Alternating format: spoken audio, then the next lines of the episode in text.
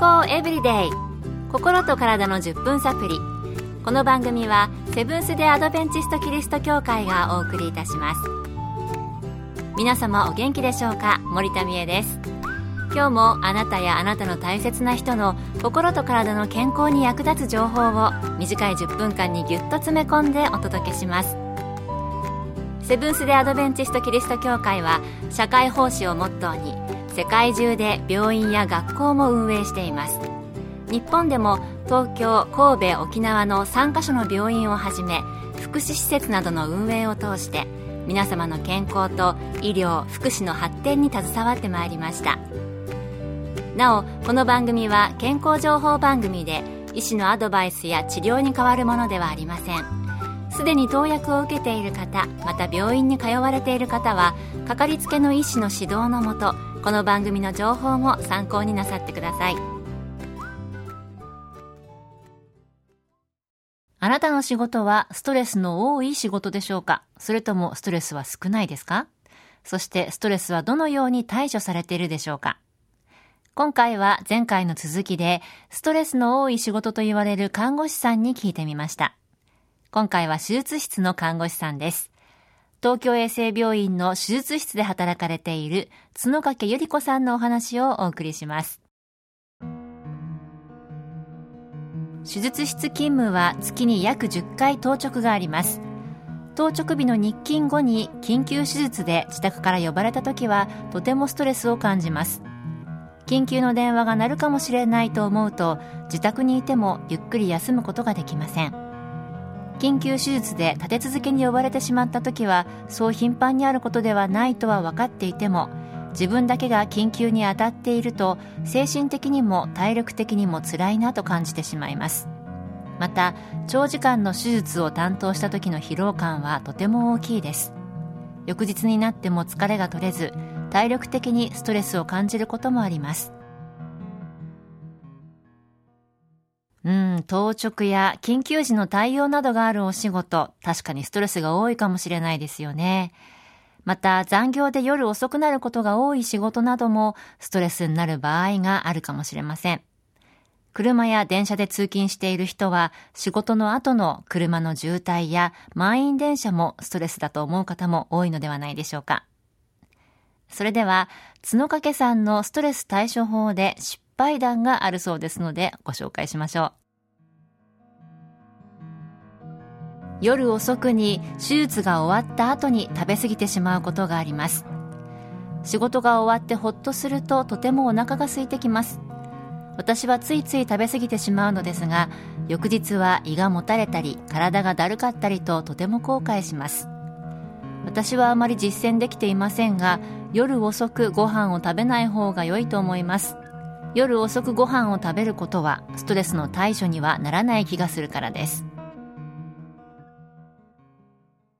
これは女性特有ですかね私もありますね。なんか食べたくなってしまう感じ。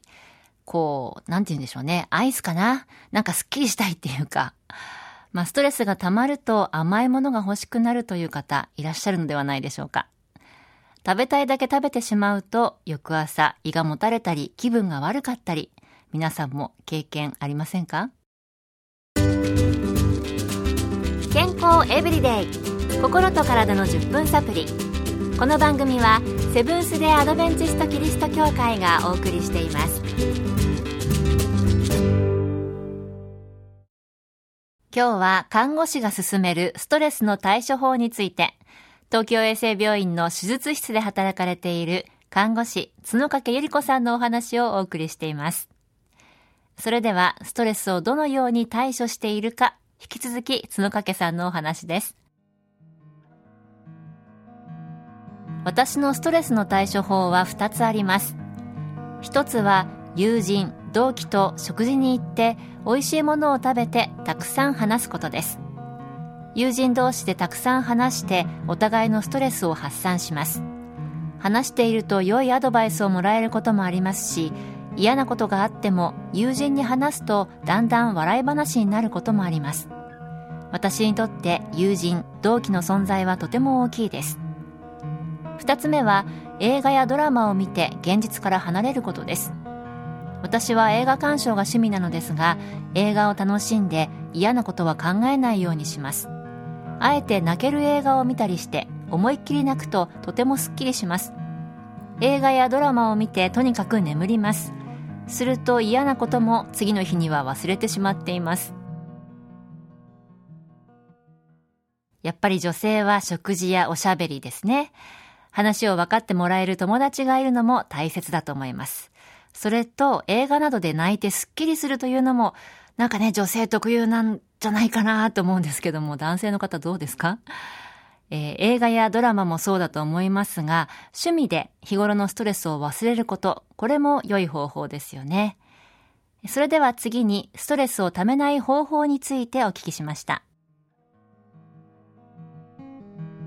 ストレスをためない方法は、オンとオフをはっきりさせることで、オフをどのように過ごすかが大切だと思います。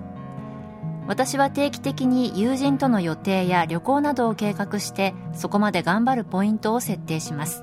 そうするとそこまで仕事も頑張れるし休日が終わった後も仕事に対して前向きになれます。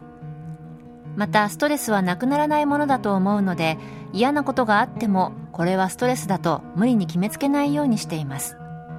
これは仕方ないなと楽観的に考えることも大切だと思います。私の大抵のストレスは友人同期と一緒に美味しいご飯を食べれば落ち着くものなので考えすぎないようにしています。お休みの計画を前もって立てておくと仕事にメリハリができる。そしてあまり深く考えすぎないこと。確かにそうですよね。物事は考え方次第で良くも悪くもなると言います。起こってしまった事実は変えられないので、くよくよしないで前向きに考え方を変えることが大事なんでしょうね。ただなかなかこの考え方、実行できず悩んでしまうんですけれども、えー、2回にわたって看護師さんのストレス対処法についてお送りしましたが、いかがだったでしょうか？私の一番のストレス対処法は、まあ友達とのおしゃべりも確かですけれども、手軽に個人でできるのは車の中で発声練習。まあ、それも運転しながらですけどもね。あの、うるさいんで。それと、サウナで足のマッサージかな。えー、あなたのストレス対処法もぜひ教えてください。今日の健康エブリデイいかがでしたか？番組に対するご感想やご希望のトピックなどをお待ちしています。さて、最後にプレゼントのお知らせです。今月は抽選で20名の方に、福音社発行のようこそ高カレークラブへをプレゼント。カレー年をとっても生き生き生活する秘訣を綴った書籍です。ご希望の方はご住所お名前をご明記の上郵便番号241-8501セブンス・テ・アドベンチスト協会健康エブリデイの係郵便番号241-8501セブンス・テ・アドベンチスト協会健康エブリデイの係までご応募ください。